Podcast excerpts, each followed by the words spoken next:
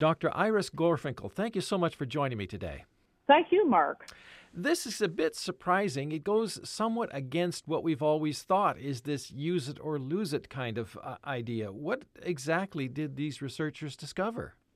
So true. In this highly technical piece published in Nature, these Harvard researchers looked at genes and proteins associated with aging and came to a surprising finding.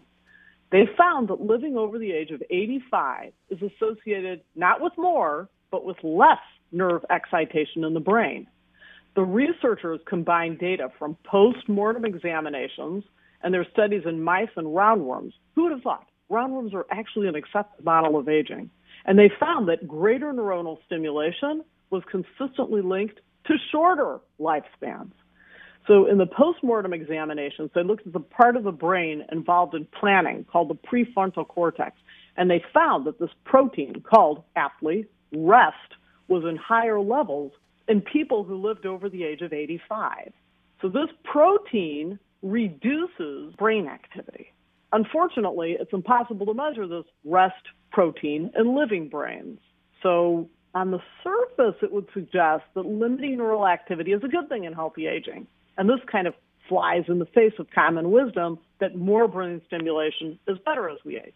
If anything, we're advised to do the opposite, right? We're told you do your Sudoku, you learn an instrument, you take on that new language. But this study raises the enticing possibility that increasing the so-called rest protein or the genes that influence it may potentially increase our longevity. Were they able to qualify what, in fact, an excessive brain activity is? Well, last time I checked, dead men don't talk. Big problem. So this is done at postmortem. So it's really hard to know if we can necessarily translate this. I mean, it's really a leap across the ocean, let's face it, to say that we've now measured it in, in the prefrontal cortex of dead people. And how does that translate into Iris Gorfinkel or Mark? I, I don't know. I don't know. So it's it's a big leap. And I think that this, but what it does do is it, it cries out for more research. It's, it's another potential inroad, you know, perhaps into Alzheimer's.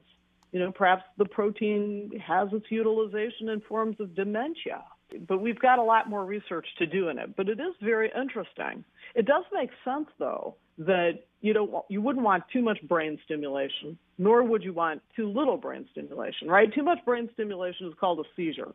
Too little brain stimulation is kind of like brain death, you know, if you have a stroke. So it makes sense that the rest protein that reduces that is, is one aspect of how to tamp down the brain's activity. And the truth is, we, it, it's somewhere in between. We've got to find the medicines, and it's a big leap still. But I suppose one could argue on the other side that even if this is true, which is, as you say, this is extremely early days, learning another language or learning an instrument or, or you know, doing the Sudoku crosswords at, at an older age it keeps you nonetheless active and interested and interesting, I suppose. Absolutely. And, and you know what's interesting is that we've got to put more information into our brains. We've got to work to get smarter because guess what? The higher we are on that ladder, the longer there is to fall off that ladder. So it's known that, you know, university educations, people who continually stimulate their brain have less loss over time. And it's also true that that, that road all the way down to dementia is, is slowed through learning. So none of that changes with this research. And don't forget, when you're t- as long as you're talking about roundworms and postmortems, that does not translate into take the rest protein powder and become and live another ten years. No, unfortunately, it doesn't work like that. Uh, we do have to concentrate on the basics. Have you ever heard of something called pseudo-dementia? No, I'm afraid not. It's a very interesting thing. So what, what happens? Pseudo-dementia looks like dementia, but in fact is depression. It's depression masked as dementia. You know, so if I'm so depressed, I won't be able to speak and I won't be able to remember, and I'm older, I will most likely be labeled as demented. And in fact, Alzheimer's and Parkinson's have symptoms that greatly overlap with depression. And mood itself has a huge impact on memory and language use. So why talk about pseudo-dementia and the rest protein in the same sentence? Because these things actually hold hands. right? They're they're trying to get at how do we reduce dementia? How do we re- increase longevity? And when I say go for the low-lying fruit in terms of increasing your brain power by, yes, learning that new instrument, learning that new language, having a good social life, reducing your loneliness, reducing your anger, reducing your stress, and, of course, not becoming depressed. Depression is extremely damaging. So you, you will maintain the idea of use it or lose it then, regardless of this yeah. uh, finding.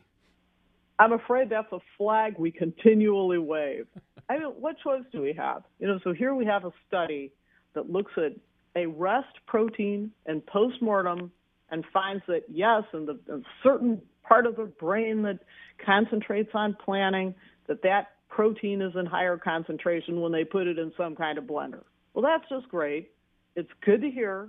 And you know what? That may be a foundation for further research into it.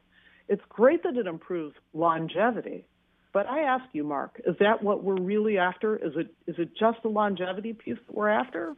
So it's a question of, again, if this is true, of, of boring and unhappy long long life or a much more satisfying and fulfilling, somewhat shorter life then. We once again, the medicine immediately holds hands with philosophy. You know, so what, what is it that we want? And, and definitely what Iris Gorfinkel wants for herself is to live not just a longer life, but a meaningful life. And that life that's connected to generativity. Make me feel important. Make me feel that what I do matters.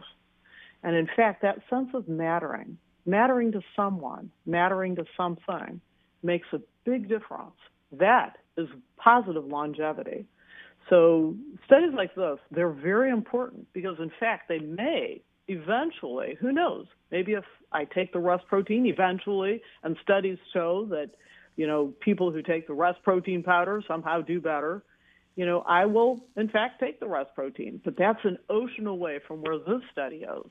This study just says, huh, it seems to be in higher concentration in folks who live longer.